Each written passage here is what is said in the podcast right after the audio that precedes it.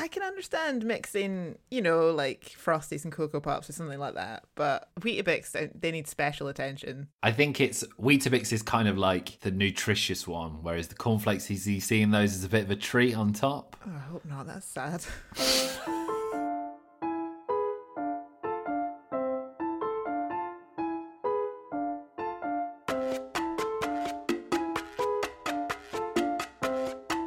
Hello and welcome to All the Way Through, the podcast journeying through the Louis Theroux back catalogue to work out if we love them as much as we thought we did. As always, and forever, I am Matthew Dunmiles and I am joined on the streets of Lincoln by my longtime collaborator, Alex Watson. Hello, Alex. Hello, glamorous assistant. Or are you the glamorous assistant? Because we're changing things. Look, we can switch roles, we can test boundaries, and we can work out who really is the assistant in this whole operation. Because there's a lot to unpack in this episode of When Louis Met. Unfortunately, because there's only two of us, there's not enough to have a menage a trois on the podcast. But that is how this episode opens. And this time on When Louis Met, Louis is meeting British household name Paul Daniels, magician, and his glamorous assistant and wife, Debbie McGee. This is the first post Weird Weekends episode of When Louis Met. Last time we did Savile, and that was still kind of in the midst of all things weird. This one was released on the 20th of February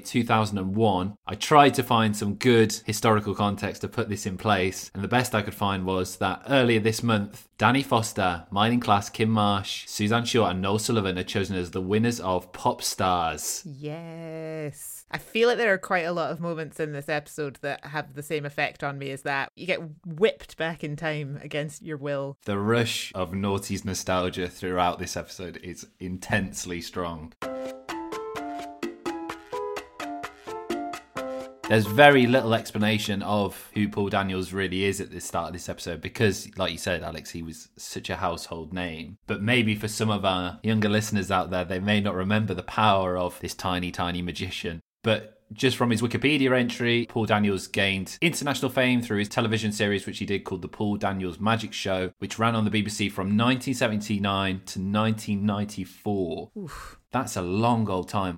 He was awarded a Magician of the Year award at the Academy of Magical Arts in 1982 and was the first magician from outside the United States to win that. And he also won the Golden Rose of Montreux in 1985. He was a member of the Magic Circle, all these things, and he was known as the godfather of magic. So he was a big deal, but the idea here is that Louis is catching up with Paul and Debbie as they step into a new phase of their lives. Like you said, they don't talk about who Paul Daniels is, but the intro credits show black and white clips of his career and him and Debbie both appearing on TV, so you can kind of see how long they've been performing for. He goes from wearing a terrible wig to not wearing a terrible wig, which is addressed later in the episode. And then we open the episode properly with Louis driving, classic Louis. And he says in the voiceover that he's in a little village in Oxfordshire and he's going to the home of Britain's most famous magician and his wife and former assistant, Debbie McGee. And as you said, Matt, Louis says they're now in their 60s and 40s, respectively. So Debbie was quite a lot younger than Paul. That's a nice bit of script writing, I thought, which addresses the fact that there is an age gap in this couple without saying it explicitly. It's a funny one because I don't feel like from watching it that it seems that obvious that there is that much of an age gap. No, but maybe that becomes less noticeable when you get older. Maybe when Debbie was in her 20s and Paul was in his 40s, that's a slightly different dynamic. Yeah. So Louis walking up to their home. It's one of these sort of big houses with its own big driveway. There are several cars on the drive. One of them's under a special little gazebo, which I assume means that it's fancy because it needs to be sheltered from the rain. And then Debbie comes to the door in some wild patterned trousers. She doesn't say hello, she just opens the door and says, Um, I don't want you to film at this door. I want you to come to the other door because this is the bit we haven't finished and we don't want anything there. And then just shuts the door. This really symbolizes how different the dynamic of when Louis met is to Weird Weekends, where people will just kind of go, Yeah, that's my house. Here's my sex dungeon. Don't worry about it. Whereas Debbie's like, No, please come to this particular entrance because I want to show off my lovely home. Which she's entitled to do, I suppose, if she's very house proud. So they go, take two. Louis enters via a second door. Lo- looks like a conservatory. yeah, it doesn't really look like an actual door that you would use to get into your house. And he doesn't get the warmest welcome. He kind of opens the door, shouts, Hello there. Debbie doesn't say anything. And then Paul just says, Come in, Louis. Louis asks if he should take his shoes off, and Debbie very much says, um, yes, please. They've both got their shoes off, so obviously Louis should take his off. The room that they go into is quite big. There's a big glass table with wrought iron chairs, which I feel like looks more like patio furniture, personally, but hey. So even from the outside, when they first turned up, I, I thought it was like a static caravan home, like Jenny and Lee in Gogglebox sort of vibe. So maybe it is just a really elaborate static caravan. Just lots of static caravans sewn together. So Paul is sitting at the table and Louis tries to shake hands with him, even though he's on the phone, which I think there is some blame there. It's a bit of an awkward start. It's icy. Part of me thinks that they must have known that the filming was going to be at that time on that day. So I don't know whether Paul is on the phone to make him look like he's important. Because he's then suddenly off the phone very quickly. Another cut. There are quite a lot of jumpy cuts here, which I think is the difference between this and Weird Weekends, where, you know, they never really stop the camera rolling. But here, maybe because they're dealing with celebrities who have a bit of ego, it's like, no, you have to stop filming now. So there's quite a lot of jumping about. But yeah, suddenly Paul's off the phone. They head into another room. Louis doing the classic tour of the house to try and win people's trust. Debbie kind of corners Louis as they're walking into this other room and goes, Look, I've not got my big heels on today. Look how little I am. And she kind of presses herself up against him. And she is about half the height of him, but. A vibe is set instantly that continues throughout the whole documentary there. So the first room they go into is the kind of the lounge, which is really garishly decorated, as you would expect a magician's home to be. And Louis is instantly impressed by a fairly average sized television, which has been, as he says, recessed into the wall. He says it's amazing. this kind of technology dates so fast now, but if you look at it now, just like, that looks rubbish. My first thought watching that was like, that's now a flat screen TV and they've just got a big hole in the wall. Yeah. And Paul says that he had the TV fitted when Debbie was out. And then Debbie says, I had to get my whip out that night. Again, a tone is being set. Louis is then taken back by quite a garish lamp that they've got. Louis says, What is that? And Paul just says, It's a standard lamp, son. It looks like a weird demon made out of wood that's clutching a light. It's a standard magician's lamp, son. So they move on from that room into another room where there's a big bookshelf full of books. And there's a book by someone called Robert Houdin. And then Paul starts to give this like history of the guy he says is the father of modern magic. So clearly knows his stuff, he knows his craft. But we instantly become distracted because there is a drawing of Paul in the book. in the front page, he's got a book plate. Did you have book plates when you were a kid? No, I've wrote what the fuck because I've never heard of a book plate before. You get them made and then you stick it in the front page of your book so that, you know, if you lend it to someone, they know that it's yours. But Paul's have a terrifying portrait of his face. I had expected if it was like the property of Coventry City Library, but not when it's a picture of Paul Daniels' face in there. That's odd. It's really bizarre. Continuing the tour, we just see Louis standing at the bottom of some stairs looking like a little kid. What about up here, Paul and Debbie? And then Debbie says all the bedrooms are being done, so she doesn't want Louis to go up there. He's not really going to let this lie, so this becomes a theme. Can he see their room? Both Debbie and Paul are immediately like, nope, absolutely not. Paul gets really annoyed, I think, and he says, Will you listen to us when we're talking to you? Debbie refers to him as a cheeky little monkey for trying to see it. And she does a little bit of performance here. She sort of lets Louis walk past, and then she turns around and looks down the barrel of the camera and says something like, Oh, he was trying to trick us there, wasn't he? You get that thing where people say, Oh, and you totally forget the cameras are there. And no point do I think Paul and Debbie forget the cameras are there. Not once. So Louis says he's there for business. Paul has now retired from the world of magic, but Debbie is about to fulfill her long cherished dream to set up her own ballet company. And we find out it's going to be called Ballet Imaginaire. You have to say it like that Ballet Imaginaire. As Louis states, this has been funded entirely by Paul. He very much uh, wants to get that in straight away. We see the poster for Ballet Imaginaire, and then Louis asks how much money Paul has put in. And I was sort of surprised that he quite candidly replies, Oh, I think it's going to be about 300 grand in total. And I wrote, Holy shit balls, that feels like a lot of money. Yeah.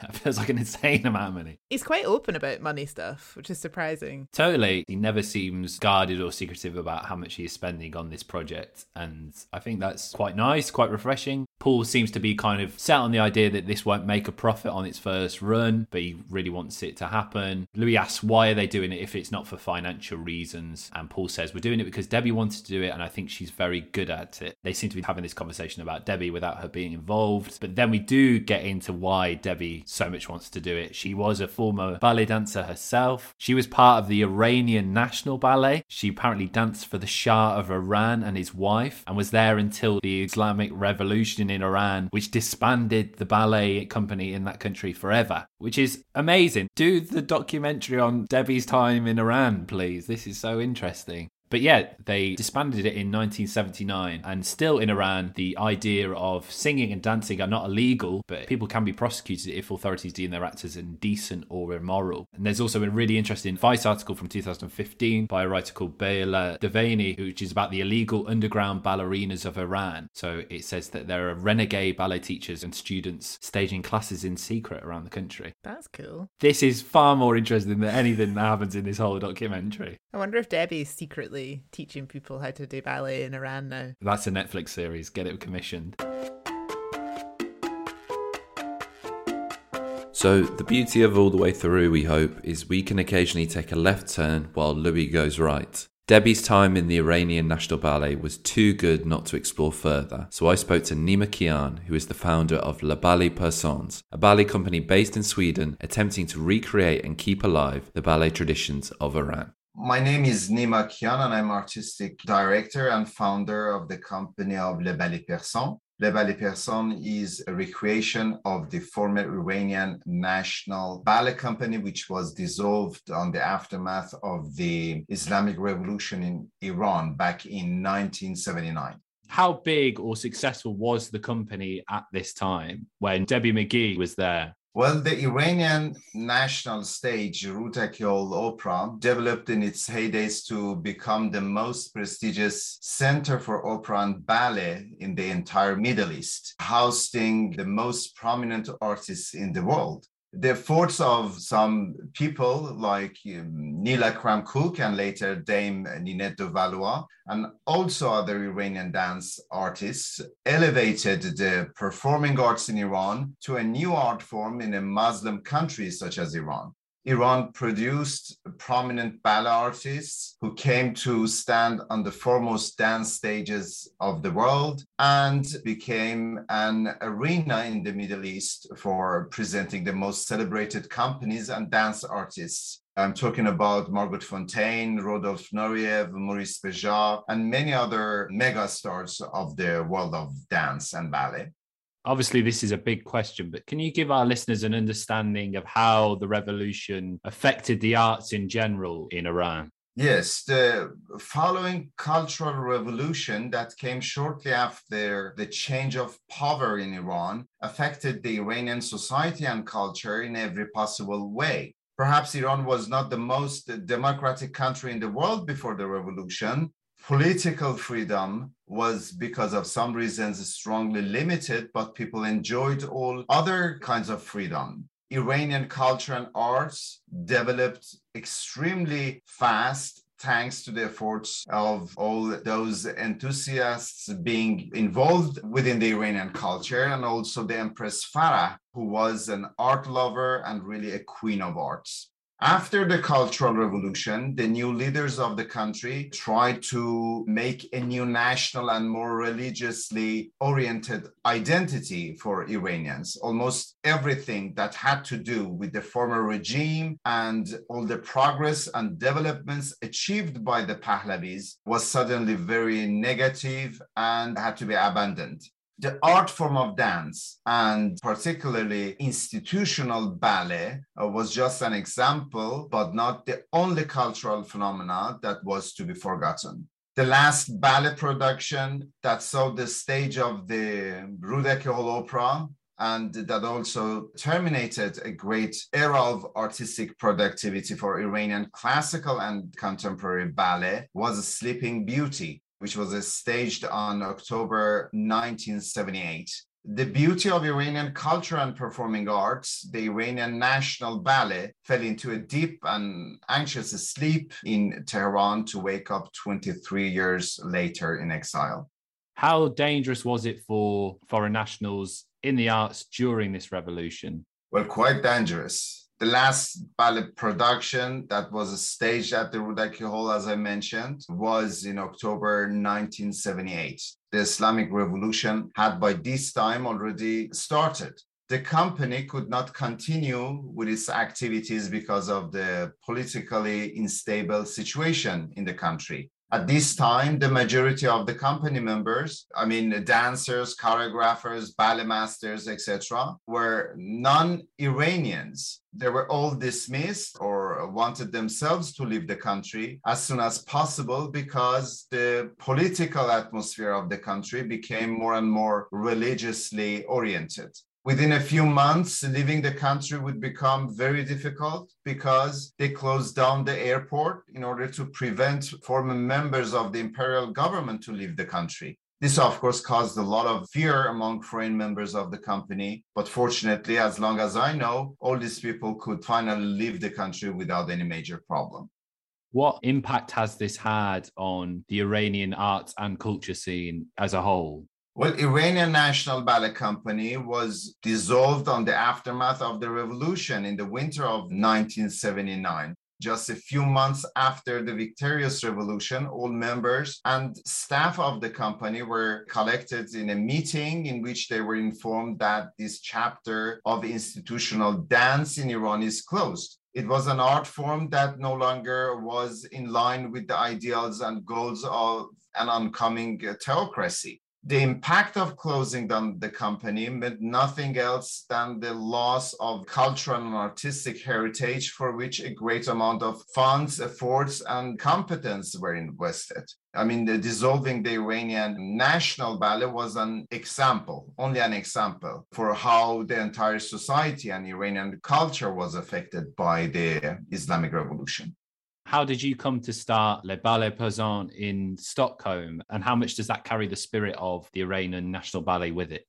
Since my days as a ballet student in Sweden and France, I dreamed having my own dance company in which I could present choreographies that were inspired by the Iranian culture and my heritage as time passed and I got to learn more and more about the amazing history of ballet in Iran, getting to know that Iran was a pioneering nation among all other Middle Eastern countries to establish a governmental ballet institution back in 1950s, I became determined to recreate that company in exile, which I probably did after five years of incredibly hard work my original plan was to establish the company in France. Then, because of work related injury, I had to move back to Sweden and started here to work with this project during my rehabilitation. Founding Circle was started here in Stockholm. Our work continued here. And then we also received financial support from various Swedish cultural and artistic institutions, which gave a good ground and base for the company to establish. That was how Le Ballet Persan was established here in Sweden. Does the company face any danger today in terms of political backlash or anything like that? Dancing is a forbidden act in Iran it's a fact. It's considered as a sin and as a corrupted form of art. In spite of the existing prohibition by the state, dancing exists in Iran in many different shapes and forms because of the fact that Le Ballet Persan is staging its performances in exile and within the Iranian diaspora. The company is not facing any direct danger. But there is no doubt that there are forces who do not like what we do, not at least because uh, Le Ballet Persan is the recreation, the revival of a lost and forgotten cultural heritage of Iran, a heritage that, according to some people, should remain forgotten and abandoned.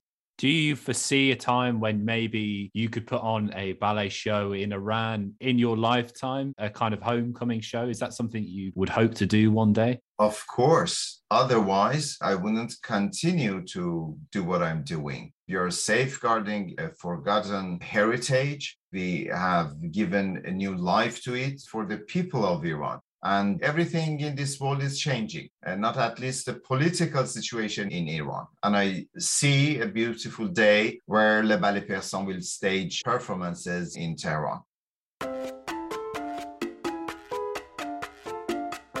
So Debbie does get to speak for herself eventually, and she tells Louis that actually the reason she ended up meeting and working with Paul is because when she left Iran after the revolution broke out, she just needed a job, and there were no ballet jobs, so she auditioned to be a dancer originally, she said, on Paul's show, and then ended up being his assistant and his wife. I instantly feel sad that Debbie has had to park her dream for all this time. That is sad, isn't it? I mean, it seems like she's had a good time Yeah, as a box jumper, as she eventually calls it later on in the episode. studying ballet and doing ballet is really hard and she'd done that for so long and then suddenly it's like oh can you just squeeze yourself into this cabinet for half an hour But there's a switching dynamic, and Louis wants to play on that switching dynamic between the two. So he says, This must be weird for you, Paul, to get used to being, in effect, the assistant now, and now Debbie's the magician. and Paul says, Right, wonderful. I have no problems with it at all. Louis continues sort of rooting about in their kitchen debbie says i don't normally let people film my messy areas but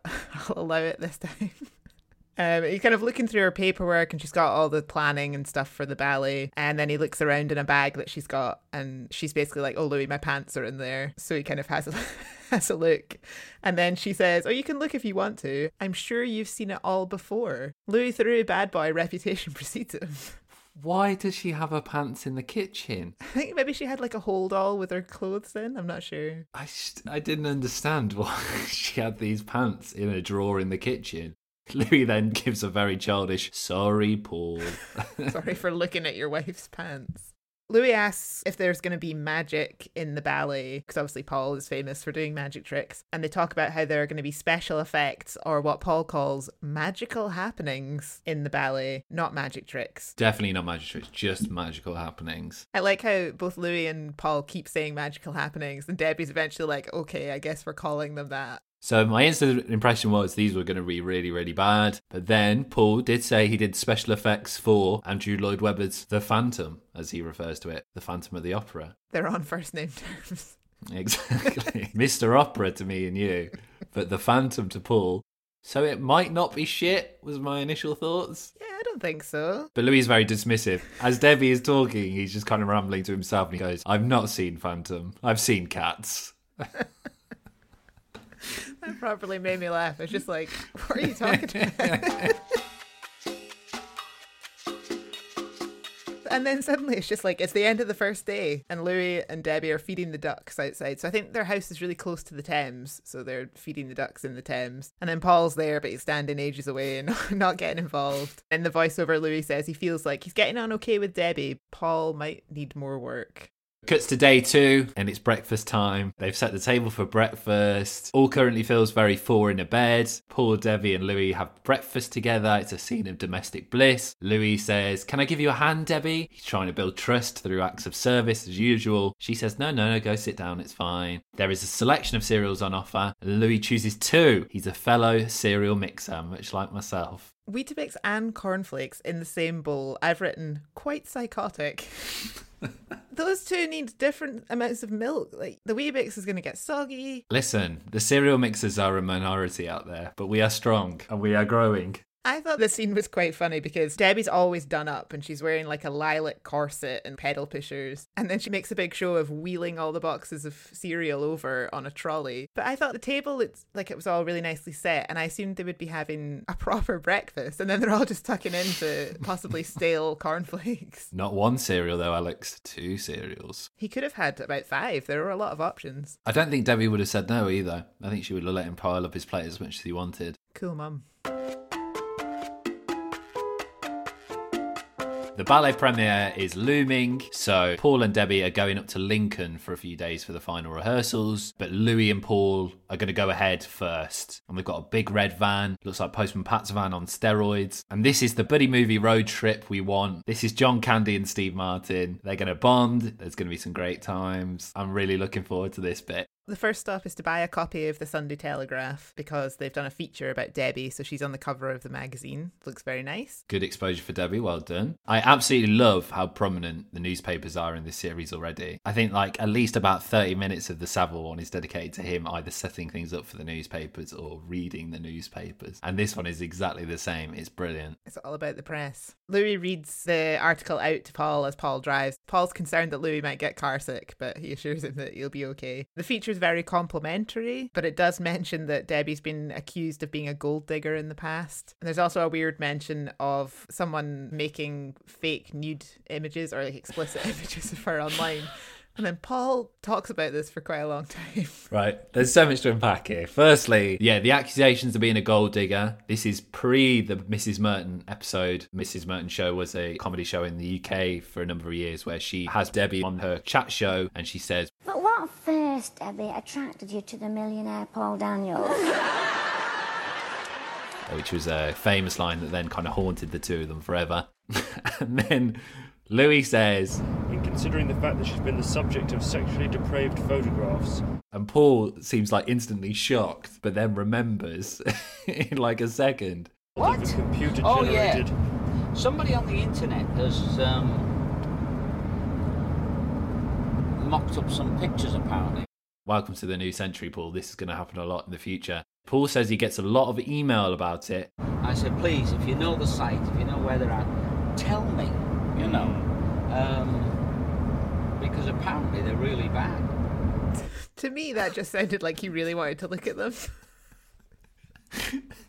He's like spending all day Googling, trying to find them. I found it quite sweet that he didn't really know how to find them. Is it a good look, though, to have on your search history that you're looking for fake nudes of your own wife? Maybe he was smart enough to know he shouldn't search that. Anyway, on this bonding trip that Louis and Paul are having, they go to his brother's house, Big Trevor Daniels. If you've seen the film The Prestige, he's like the Michael Caine. He makes all the props for Paul's magical happenings. We see him pick up a big box that's going to be in one of the shows. This is for the ballet. Oh, okay, okay. Please point it out to me when it comes up.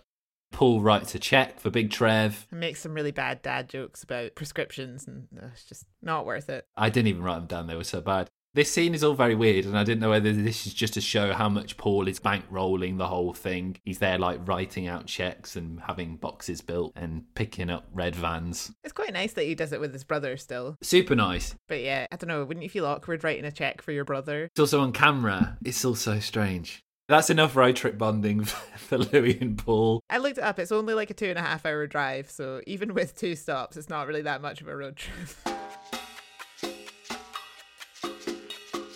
Then we're straight into the heart of Theatreland. We're at the new Theatre Royal in Lincoln. Is Lincoln a big theatre place? I don't know if I've heard that before. Alex, let me tell you, this theatre has got some history, okay? So it was built in 1893. Sir Patrick Stewart's debut as a professional actor No way. as Morgan in Treasure Island was at the Theatre Royal. That's cool. During September 2002, so not long after this documentary, author and former politician Jeffrey Archer was serving out part of his jail sentence working backstage at the theatre. what? Didn't know that was an option. And in 2009, reality TV personality Jade Goody played the Wicked Witch in Snow White and the Seven Dwarfs. Lots of history there. But yeah, how much bonding has been done between Louis and Paul on that road trip? Doesn't feel like a lot. As soon as Louis gets to Lincoln, he just wants Debbie again, doesn't he? His comforting cereal mum. We see her rehearsing in the theatre. Apparently, there are 12 dancers in the company, and the set looks a bit nutcrackery. It's explained later that they're doing bits of different famous ballets. Debbie's the artistic director and the choreographer, and she's very animatedly talking to the dancers, explaining how she wants things to be done. She does a pirouette and says the word pizzazz, which is pretty impressive. Gotta have pizzazz. She's also wearing a snakeskin blazer, which is horrifying. And Louis says she's clearly in her element doing this. Really enjoying it. Paul's just kind of skulking about. So Louis and Paul, while Debbie's pirouetting and saying the word pizzazz, they have a little chat about what Paul's kind of real function is here. Why is he here? And it's here to keep a general eye on stuff because he's got an eye for detail, he says. And then the camera instantly cuts from their conversation to Paul having a lie down on the stage floor like a bored child. just staring up at the ceiling. At this point, I thought this is really very extra as Ricky Gervais. Like, if they'd wrote that scene, you would have thought it was too comically perfect. Day three, Louis and Paul obviously got bored of rehearsals, so they're going to Doncaster to see some famous props in a warehouse. Again, about an hour's drive, so it's not an epic journey. I did check. Louis asks, Can we do some tricks when we get there and all the props are there? And Paul says, You've forgotten Debbie because without Debbie, he can't do the tricks. And Louis starts to sing, I'll be your Debbie tonight. I don't know what tune he does it to. He seems really happy when he does it, and I love it. It made me wonder if it was a real song. He seemed so confident in it. I'll be your David tonight. So yeah, we're in the kind of heart of the warehouse, which is full of all Paul's memorabilia from his time on the road and his magic shows. And so there's big promo photos of him and Debbie looking quite glamorous. And then there's a magic box, which Louis is way too much of a long boy for, but he climbs in anyway. And then Paul jokingly locks him in and then pretends to be gone with the crew. And he's kind of laughing outside. And Louis says, It's quite nice in here. Then the camera even does a fade like loads of time has passed. And then Paul opens the door. Louis jokes, please close it, which is a good joke. A bonding. Louis says it's no wonder that Debbie wants to do her ballet company if she's been locked in that box for hours, which Paul finds quite funny. But I do feel like there are a couple of points in this conversation where Paul's about to say something and Louis just interrupts him or talks over him, which is very unlike him. But I do feel like he's getting overexcited and then he's potentially like missing interesting things that Paul was going to tell him. They try and get into a bit about Paul not working with the BBC anymore. Paul says it was a change of policy. He's trying to be diplomatic about it. This is a documentary that's going to be on BBC Two. He's not going to go to town on the hierarchy there. Louis kind of pressing a little bit more. Did you feel hard done by? How did they break it to you? Paul says they didn't break it to me. He found out from a dress designer at a party. That feels quite sad, really especially considering he was there from 79 to 1994. That's a huge amount of time for them not to really say thanks very much for your service, sort of thing. Yeah, and Louis keeps continuing and saying, Oh, did you feel ill used when that happened? And Paul said, I didn't feel ill used, but the way it went down felt extremely rude. He is obviously upset about it, but like you say, he's quite diplomatic. And Louis says in the voiceover he thinks him and Paul are starting to bond now. This is it, it's going to happen. His new dad. That old Louis magic has worked a charm.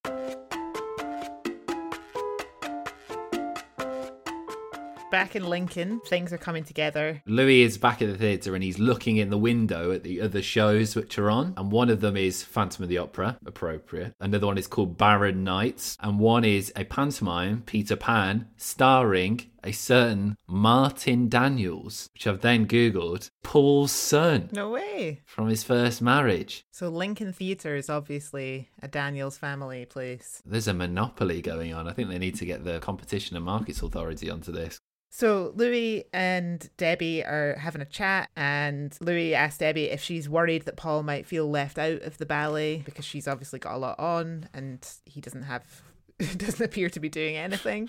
She says that she did worry at first, but actually he doesn't mind and he's contributed a lot to the ballet. In fact, he's away out just now picking up some photographs and he's going to make like a billboard for the lobby of the theatre, like a craft project from primary school or something. Loads on. He's got loads on. What I enjoyed about this bit was that Louis does his best stage whisper. I've never seen anyone so bad at whispering as Louis when he's talking to Debbie, and he says, "Do you uh, do, do you worry at all that Paul might feel left out?" There's no one else in the room. He's not there. yeah, exactly. He's off doing his craft project. Louis explains that that might feel a bit of a come down from being the nation's favourite magician. And Debbie says Paul has been famous for so long that it's nice to have a break. That's definitely how these things work, I'm sure. But instead of having to have this awkward conversation with Louis about how her husband is falling into depression, the phone rings. It's that press. They want to chat to Debbie. Apparently, she's doing lots of phone interviews to publicise the ballet show. And she does one there in front of Louis. We don't hear which publication it is, but they chat about quite a few things. She obviously has her spiel down and she's like, Yeah, yeah, this is my childhood dream coming true. Sounds cliche, but it's the truth. And there's one part where she addresses being called a bimbo and she basically says she doesn't care because, you know, she knows that she's not a bimbo. And she comes off the phone and Louis says, Well, that was quite in depth. It was more in depth than I expected. And she said, Yeah, he'd done his homework. And then he brings up the bimbo thing. So Louis is basically at this point now stealing questions from other journalists. He's like, Oh, that's a good one. Maybe I should ask about that. Debbie basically says she likes wearing nice, glamorous clothes, but she's not a bimbo. And then she sort of goes, and even if I was, who gives a fuck? she doesn't say fuck. She would never. More power to you, Debbie. Is Debbie the British Dolly Parton? Is she Lincoln's Dolly Parton? We'll start calling her that now. Heard it here first. So They cut away from this to five minutes that could have easily been left on the cutting room floor. I cannot get my head around why this is the scene. No. In the no.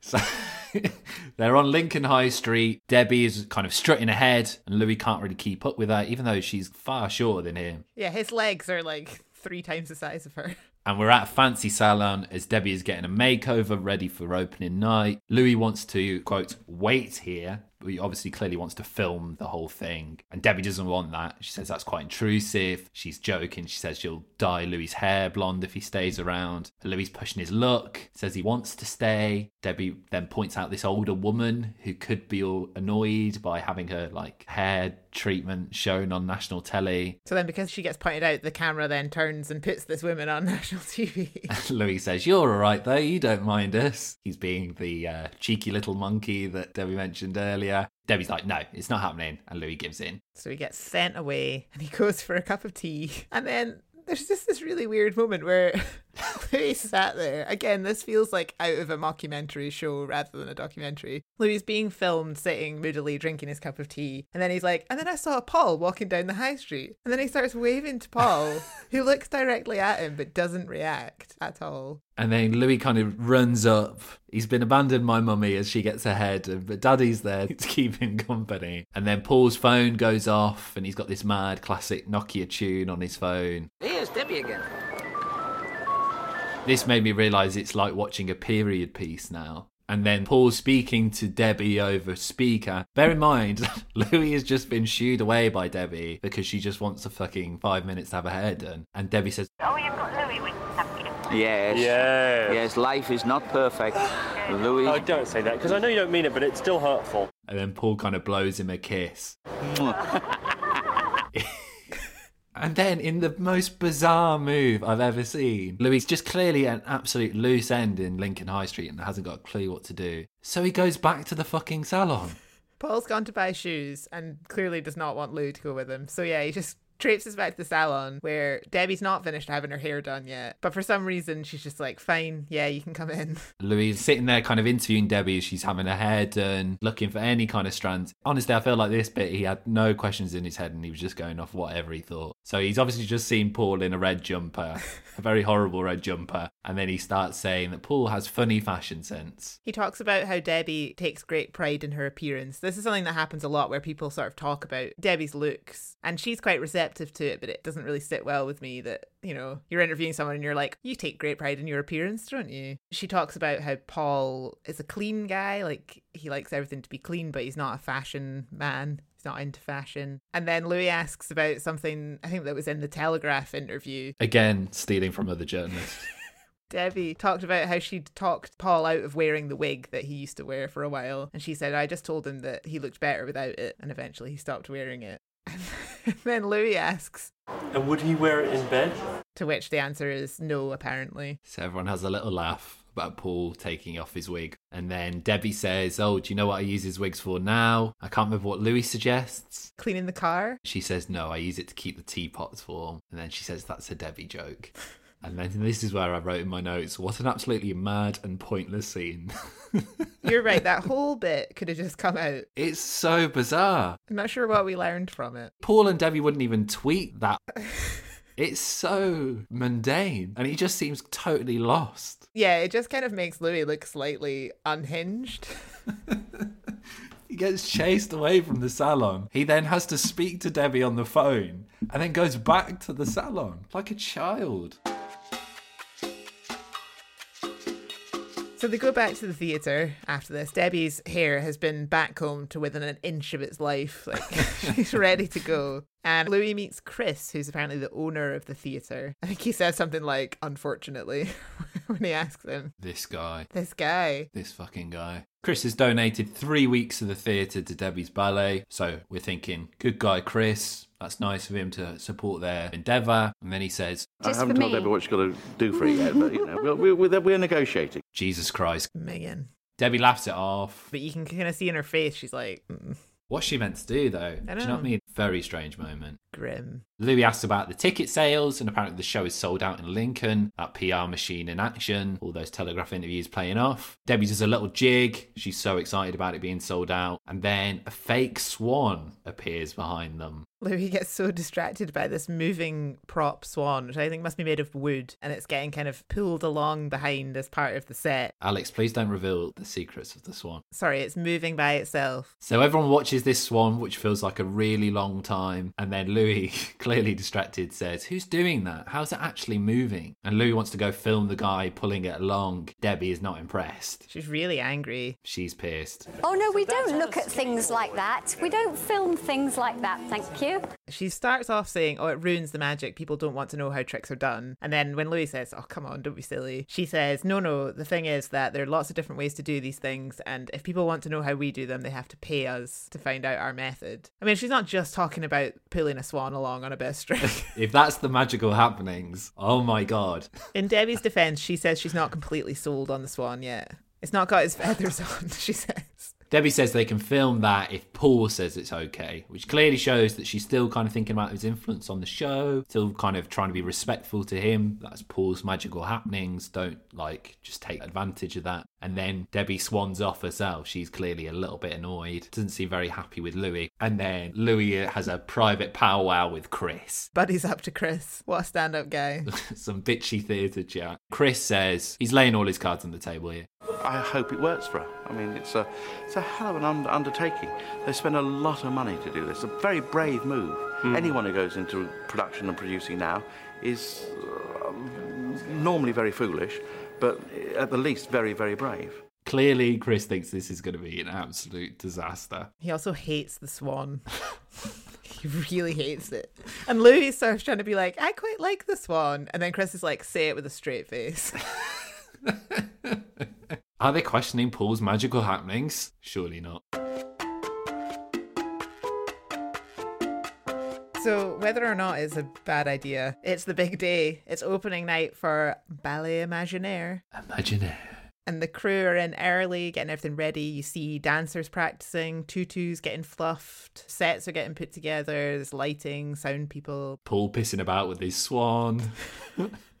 Louis then says he's thought of an opportunity for him to be part of the show. So he goes to Paul and he says, Would it be okay if I pulled the swan tonight? Louis wants to be a magical happening. And Paul says, no, absolutely not. And then he says, ask me why. And when Louis asks him why, Paul says that it's because of Louis's devious and distorted sense of humour. Louis then tries to argue his case. He says he'd do it correctly, he'd be super professional. Paul's not having it. And then Louis says, like a teenager, You're not in charge anyway, Debbie is. And Paul laughs, which is very funny. Louis won't let this one thing go. So he goes and asks Debbie. He's playing mum and dad off each other at this point. Debbie says, That's entirely up to Paul, aka ask your dad. And then they both decide he can't do it on any night, not even opening night. I like though that even though they were both in the room, Louis said to Paul, Oh, you were kind of on the fence about it, weren't you?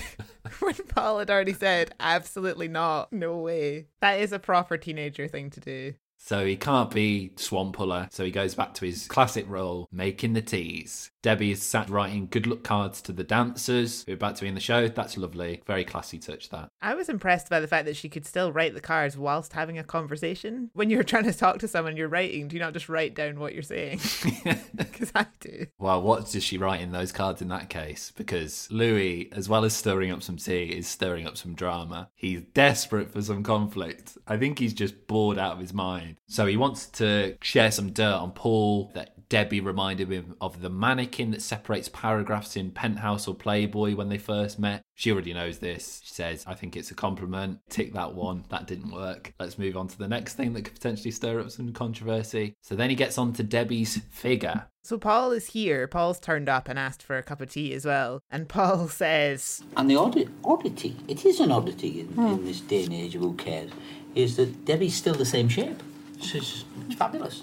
It's really good. And then again, this is one of those times where that people are just talking about her appearance, and Louis says, "Oh yeah, yeah, definitely, I agree." Like, it feels so weird, like they're both just looking at her as an object. And then he says, You do have a great figure, Debbie, and presumably that's partly not having had children. What kind of question is that? How is that okay? How is that ever okay? Debbie bats it off. She talks about people she admires who've had children and who still kept their figure. But then Louis won't let it go. He comes back to the kids question. Yeah, he says, Debbie, did you ever want to have kids? As we all know, you should never ask this to anyone. And she just says, no, never. And then he says, do you know why? Which is such a weird, horrible thing to ask. Really bad. And obviously, she gets defensive and says, Well, when I was a kid, I liked to read books, I didn't play with dolls. And she never had the urge to have kids, but that's fine. I think now he would never have asked this, but even at the time, it wasn't okay. It's very, very odd. It's only slightly undercut the tension of that by Paul sticking a mic cover up his nose.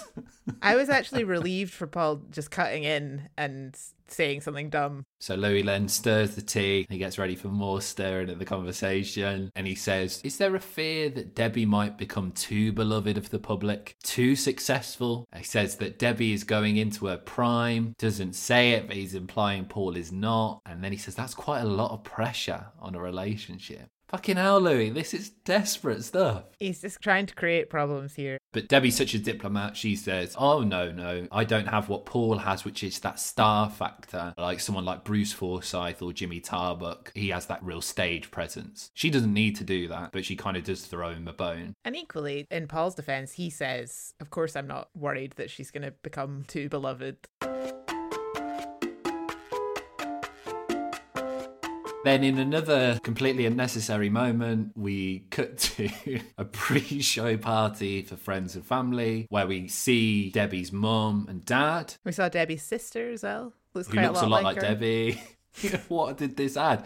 They don't come back to Babs and Pat at any point. But then it's showtime. You see the dancers putting their hats on and stuff. The theatre's full, like they said, it's sold out. And then we see some of the performance. Looks good, looks professional. The sets look nice. Louis says he's never seen ballet before, which I found surprising, an Oxbridge boy like him. We get two classical bits from Swan Lake and a show called Coppélia. And then the third is Paul and Debbie's own creation, which is called The Artist's Dream. This is the magical happening. Here we go. So it's about a painter who paints something and then it comes to life in his dream. And so you see the painting and then that box thing that Trevor built, the dancer then comes out of that and dances. Magical happenings. Louis, having never watched uh, ballet before, suddenly a critic, says he felt the artist's dream was the most interesting part and it had a West End feel. And then the show ends, everyone's clapping, Debbie comes out, does a big bow on stage, and then we cut to like behind the curtain. Paul, with some of the worst acting I've ever seen, I don't know whether he expected anyone to take this seriously, comes in and says, Whoa, there's people out there from New York saying they've never seen anything like it. They loved you guys. I think maybe he was talking to little kids at that point.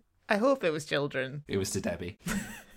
And then he presents Debbie with a massive bouquet of red roses. He gets down on one knee and says, Will you marry me again? Obviously, everyone standing around loves this. They're like, Oh, so cute. Is that a bit like proposing on someone's birthday?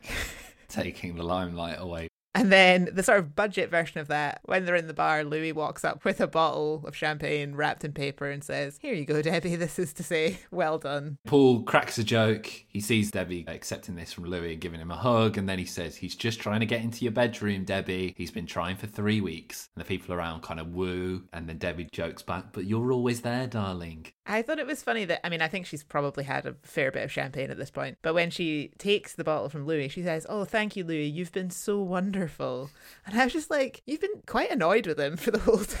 You made some teas. You eventually stopped talking about that fucking swan. You've been wonderful for the whole time. Mixed messages from Debbie. After that little jab from Paul, Louis, who I think is a little bit three sheets to the wind at this point, is confused. He says, Was that serious or was that a joke? And Debbie says, You still haven't got to grips with his sense of humour, have you? Louis says, Oh, there's no such thing as a joke. He doesn't want us in there, does he? And then Debbie kind of gives him the big eyes and says, Do you think he's worried that you fancy me and I fancy you? And then Louis says, Well, the chemistry can't be denied. With the reddest pair of eyes I've seen in a long time.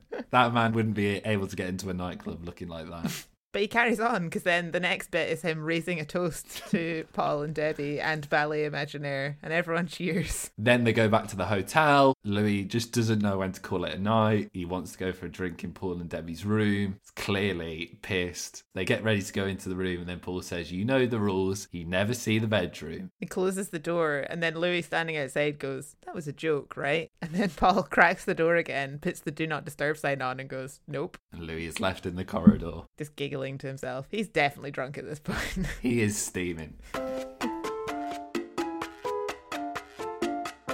So the next morning, Paul, Debbie, and Ballet Imaginaire are heading off on tour across the UK. I thought they were doing three nights in Lincoln. yeah, the time doesn't really add up here, does it? They've been driven out of town after one night. Yeah, you're totally right. oh well, who knows? Anyway, Louis waving them off. So he's going to catch up with them later. And when he does finally catch up with them, he's in the lovely, wonderful city of Stirling in Scotland. I think the ballet's playing at the University Theatre there. But unfortunately, Louis heard from Paul that ticket sales are down. Paul's blaming the petrol crisis. How apt. And the company is losing a lot of money. So Louis goes to meet Paul. Louis at this point must be thinking Christmas has come early for him. They're going to have a row. He's finally getting that conflict he's been seeking all this time. So he goes and grabs the tea in the cafeteria with Paul. So many incredible student outfits in this bit from the early noughties. There must be some people who can spot themselves in this. Yeah, if you were one of the Stirling University students in this scene, please get in touch. We'd love to hear from you. Louis sat there, can barely hide his grin, and goes, Are you worried at all? You worried about this? Paul's super honest. He says he's written off the loss mentally. Louis again goes full Kevin McCloud. How much? Come on, give us the figures. How much he lost here? Paul, honestly, well, in excess of £100,000, which is pretty astonishing. So that's more than a third of the entire amount he thought he would spend already lost. And then the bombshell. Paul's going back on the road. The retirement is done. To fund the dying ballet that nobody wants to go and see. It's not about his stardom. It's not about someone else taking the limelight. He's doing it purely for Debbie and the ballet. It's an economic decision. This night in Stirling, they've only sold half the tickets. So Paul and Louis go to the student union to try and drum up some people just to come and fill seats for free, which I thought was pretty decent. Paul's just walking around saying to people, Just say Paul Daniels said we could come and watch the ballet. We kind of close this scene of Paul just kind of shipping them in, filling seats. Louis again with his best stage whisper. They haven't paid anything. And Paul says, Oh, it doesn't matter. They'll see it now and then they'll come back next time. But I think all he's trying to do is save face for Debbie, so it's not an empty theatre. I think it's a pretty decent thing to do. It's not a bad approach. And it shows he's not afraid to get stuck in. When they go into the bar, it's him who's approaching people and asking them to come in and see the ballet. It's not like he sent some runner or something to do it. Good old Paul. But then This is the best bit of the episode, isn't it? this is the best bit. Suddenly, we're at BBC Studios. It's time for Ready, Steady, Cook. Celebrity Ready Steady Cook. Yes. Another flashback moment. Is it worth giving the premise of Ready, Steady, Cook? Yeah, let's do that. Because if you're Paul Daniels, you've never seen it before. The idea was originally it was members of the public, but then they moved to celebrities later on. Two celebrities provide two celebrity chefs with a bag of ingredients. Usually they have like a budget of like five pounds or ten pounds or something. Spoiler alert, the celebrity does not actually bring their own bag of ingredients. And then the chef has to make a dish using these ingredients and then other stuff they've got lying about in the Ready Steady Cook studio in 20 minutes. And apparently the celebrity is meant to help, but no one told Paul. Once they've made the dishes, somehow the audience will get to try it. It's a very feeding of the 5,000 sort of biblical thing going on. Yeah, not quite sure I believe that. And then the audience votes on which dish they thought was better. And there's two teams there's the red tomatoes and the green peppers. Hosted by Ainsley Harriott. A titan of Noughties TV. If you're not from the UK and you've never watched an episode of Ready Steady Cook, go and have a watch on YouTube or something. It's worth it. Paul is booked to appear on Ready Steady Cook. I wrote, could this get any more early noughties? He's going to use this TV appearance to plug his return from retirement. He's back on the road. Again, it's all about Debbie. He's not doing this for Paul. It's just all about Debbie and her ballet. Louis asks, Are you going to do some magic on the show? Paul's like, No. If they wanted that sort of crossover, they should have planned for it. Magic should not be a passing thing. Which I actually kind of agree with. Alex, at this point, I wrote, I bet he does a trick. Of course, but if they'd wanted him to, it would have been polite to say, Would you mind doing some magic? He could have brought the swan. So they're in the car and then they get to the studio and Louis says in the voiceover that Paul seems out of sorts, which translates as Paul's grumpy as hell. The runner or whoever's been sent to fetch them says, Oh, so you're looking forward to doing some cooking? And he says, Nope, I can't cook. And then Louis asks, So who's Paul up against? The other celebrity. This one hit me like a train. She says it's Anna Ryder Richardson from Changing Rooms. It can get more early noughties. Amazing. I hadn't heard that name in such a long time. Paul shrugs and says, eh. Louis says, it's A list, which is quite bitchy. No, I think he's serious. Change rooms were so big at the time. Paul's just like unimpressed, couldn't care less. And then for the second time, Paul's asked, Are you going to do a trick? This time by a team member of the crew. And Paul says, No, I'm not doing a trick. He's a tired, grumpy man in his 60s at this point. They go through to the studio where it's going to be filmed. Paul and Anna cross paths. It's very business like that, isn't it? It's a shake hand. Hello, I'm Paul Daniels. Hello, I'm Anna Ryder Richardson. Cold world of showbiz right there. And then Paul meets the director and the floor manager. He's kind of getting talked through the whole thing. And he says, Just shoot me like a football. I assume he meant just like propel me to where I need to be. I didn't know whether he meant like keep the camera on me and my round head is like a football. Maybe he meant that. Anyway, the floor manager is showing him round. She says, Have you seen the program? Paul, no. Impossible. It is impossible that you have lived in the UK and you've not seen Ready Steady Cook. He gets kind of distracted by how the entrance to the set works. There's a pulley system. Part of the set is that the celebrity comes out of a giant vegetable. So for Paul, it was a giant pepper and the doors open. And he was impressed by the fact that both doors open at the same time, even when you only push one of them. The floor manager's there explaining everything to Paul, all the kind of premise, how you do it, what's going on. He couldn't be less asked. He's kind of just pacing around, looking at jars of pesto as she's trying to give him all the rules and everything. He says, Oh, sorry, I, I just do this, I just pace, but I heard everything. It's painful. It's really difficult to watch. Could you imagine being on that set? So awkward. I felt really bad for the floor manager. But then she says, Are you going to do us some magic? And he says, Not as far as I know. She's probably just like, Kill me now. Get me through this day's recording, for the love of God. I wonder what Anna Ryder Richardson was like. I bet she was lovely. Louis says he senses Paul isn't enjoying himself, so Louis feels that he has to help him lift his spirits. I don't know why he feels like he has to boost Paul's morale. That's not his job as the documentary maker. But he wants him to like him. I know. So he says he'll do this by asking Paul about his autobiography, asking about him essentially. The book is titled Paul Daniels Under No Illusion. Nice. Was released in the year 2000, so it's fairly new. Louis says there's a lot of, and he uses the word sexploits. Louis has transformed into a tabloid journalist for this. Paul says that he had a good time. It was the 70s. Confirms that he had more than 300 sexual partners, and some of them were groupies. It was the time when girls had discovered the pill, so they were doing what the lads had been doing, so there was lots of sex going. And then, I feel like this is such an ill advised thing to say, he then goes, And then suddenly along came herpes and AIDS and all that. then Louis says, and Debbie.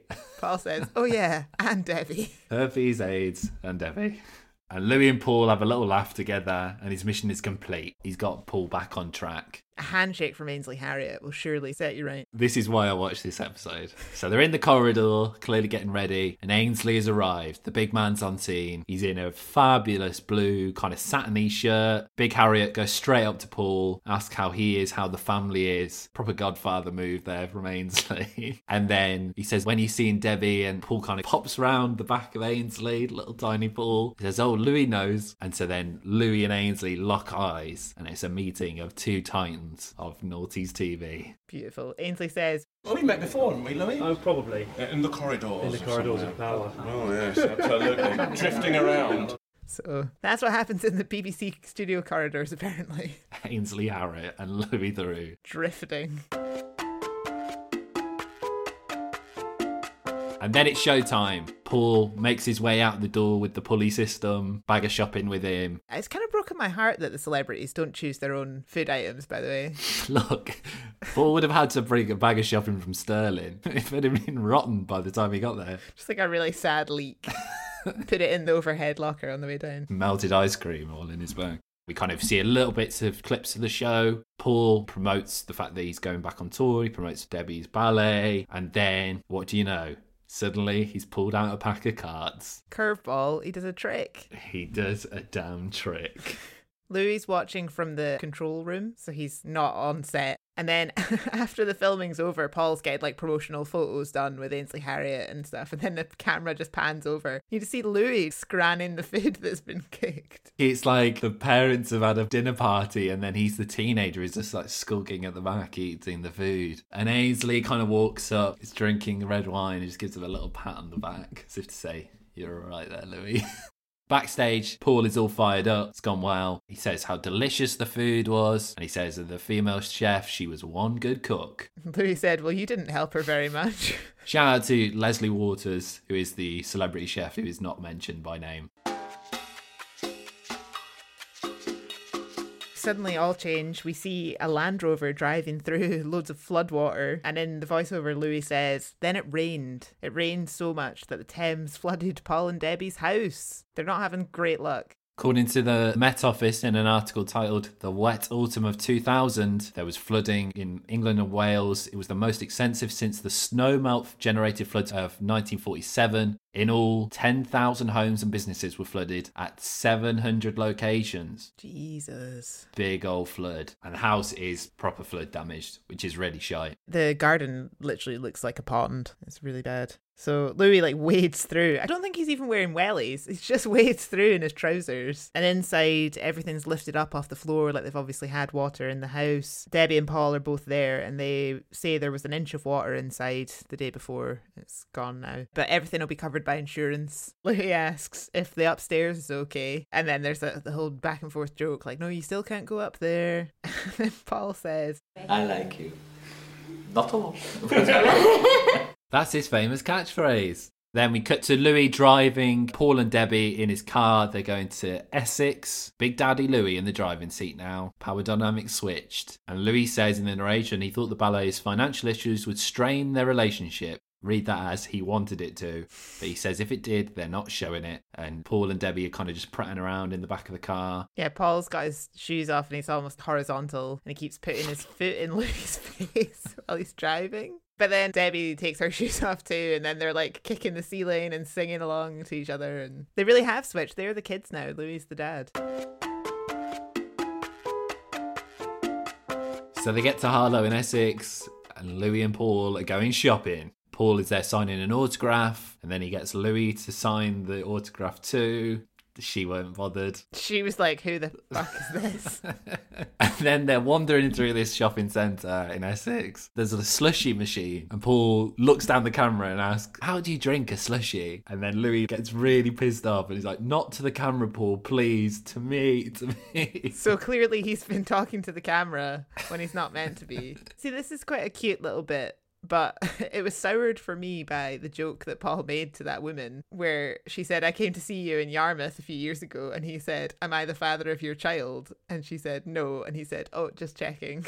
I don't think it helps Paul that this episode comes directly after Savile. No. But anyway, they pret around in this shopping centre for a while. They get photos together in a photo booth like teenage best friends. It's pretty cute. They go to Vision Express. Louis tries on some new glasses. Which are weirdly the kind of glasses that he eventually does wear. A group of young girls see Paul and they're super excited because he's a famous magician. It kind of does show he does have some star power. They're quite young as well. He's not on the TV anymore at this point and they still know who he is. Absolutely. But they don't know who his wife is because Louis asks. One of them says, Mrs. Daniels? Which is a fair guess.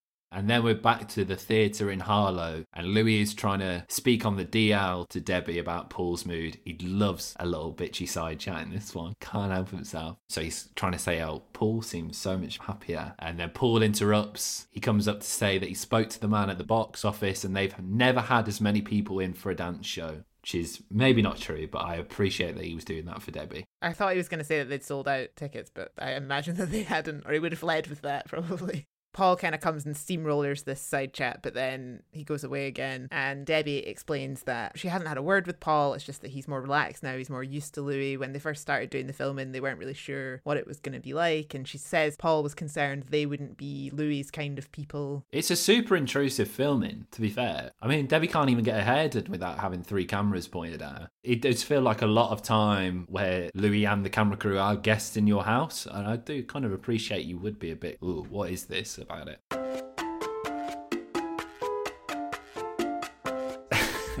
God, this is a long documentary. From this, we go to the offices of Keith and Mervyn, who are Paul's management team. Or do we? We don't really go to the offices of Keith and Mervyn. I think we see one shot of them. They have big man business to discuss. So Louis has to go stand in a warehouse with some cardboard boxes while the grown ups talk. You see that he pockets a mug? Yeah.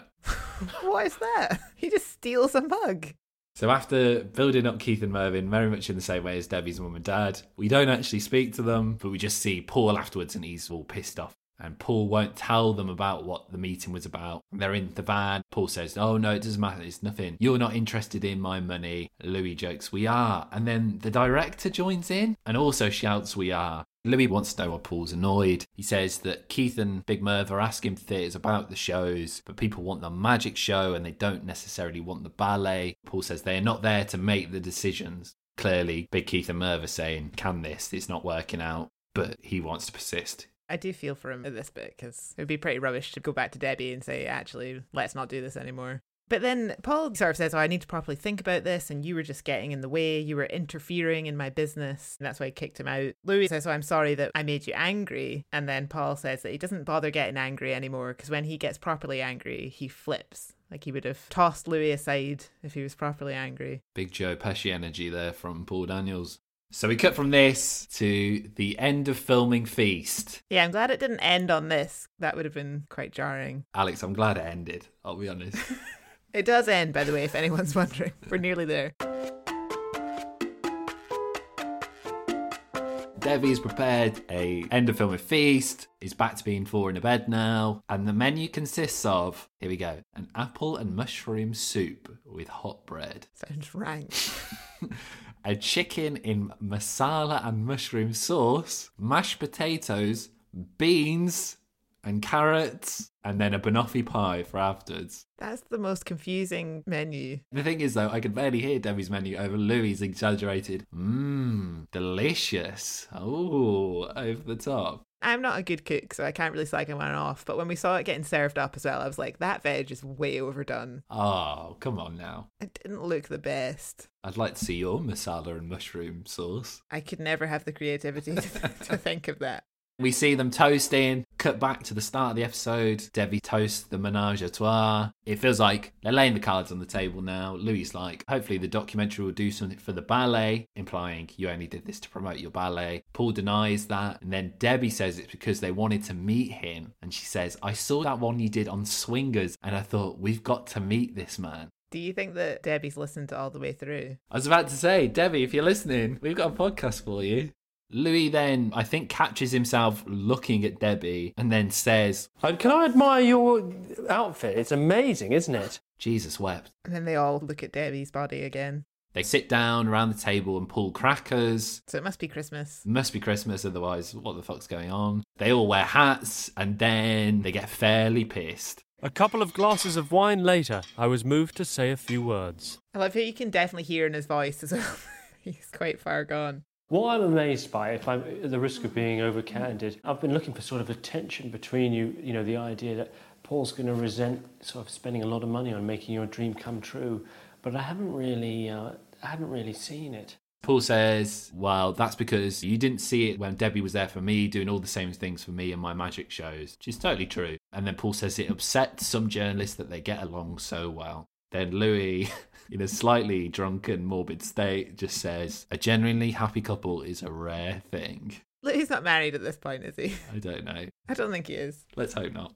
And then Paul disagrees and he says, Actually, I think most couples are happy, but there's a small number of what is the phrase he uses? Manky, miserable people, meaning journalists, I think, who try to make everyone think that everyone's miserable. And so then Louis has nothing to conclude, but they are a generally happy couple. He says they are united against the manky, miserable people, a magic circle of two. End credits. And then we see Paul and Debbie waving Louis off, sending their child off back to university in his little red car. And then Paul says, he's all right, you know, as he turns away, which I thought was quite funny. And then they do a little dance. They do. A little Morecambe and Wise step back to the static home.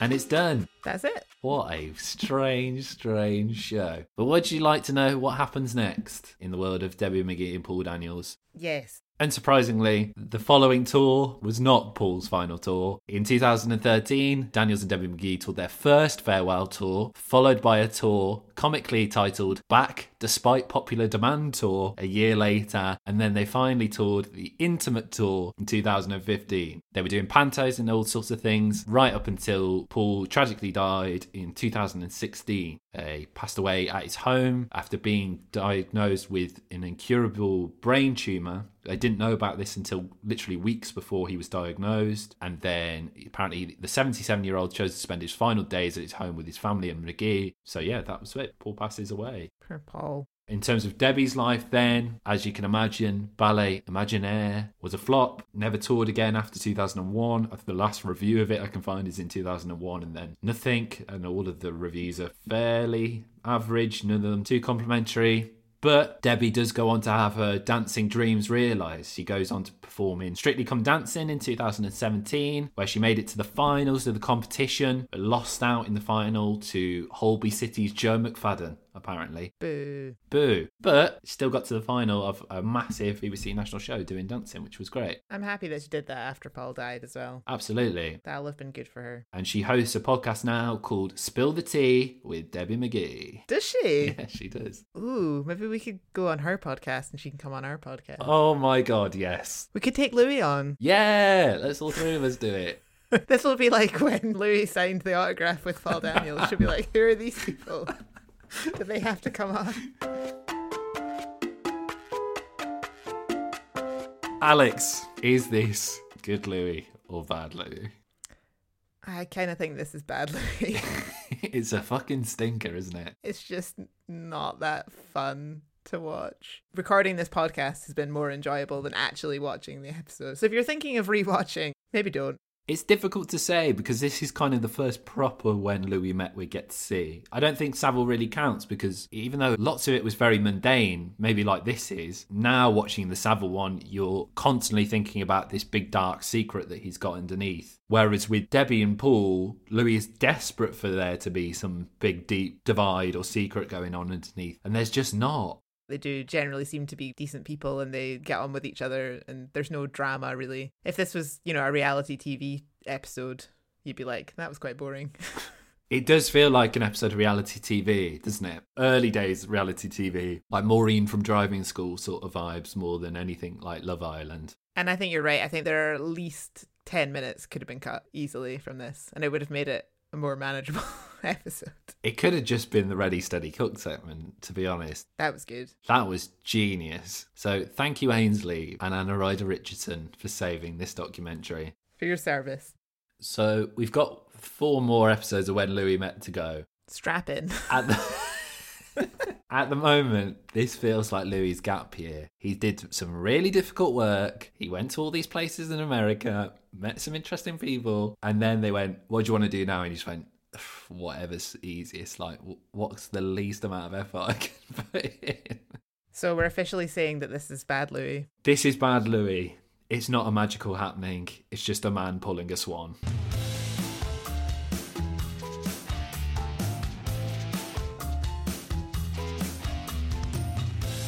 Thanks for listening.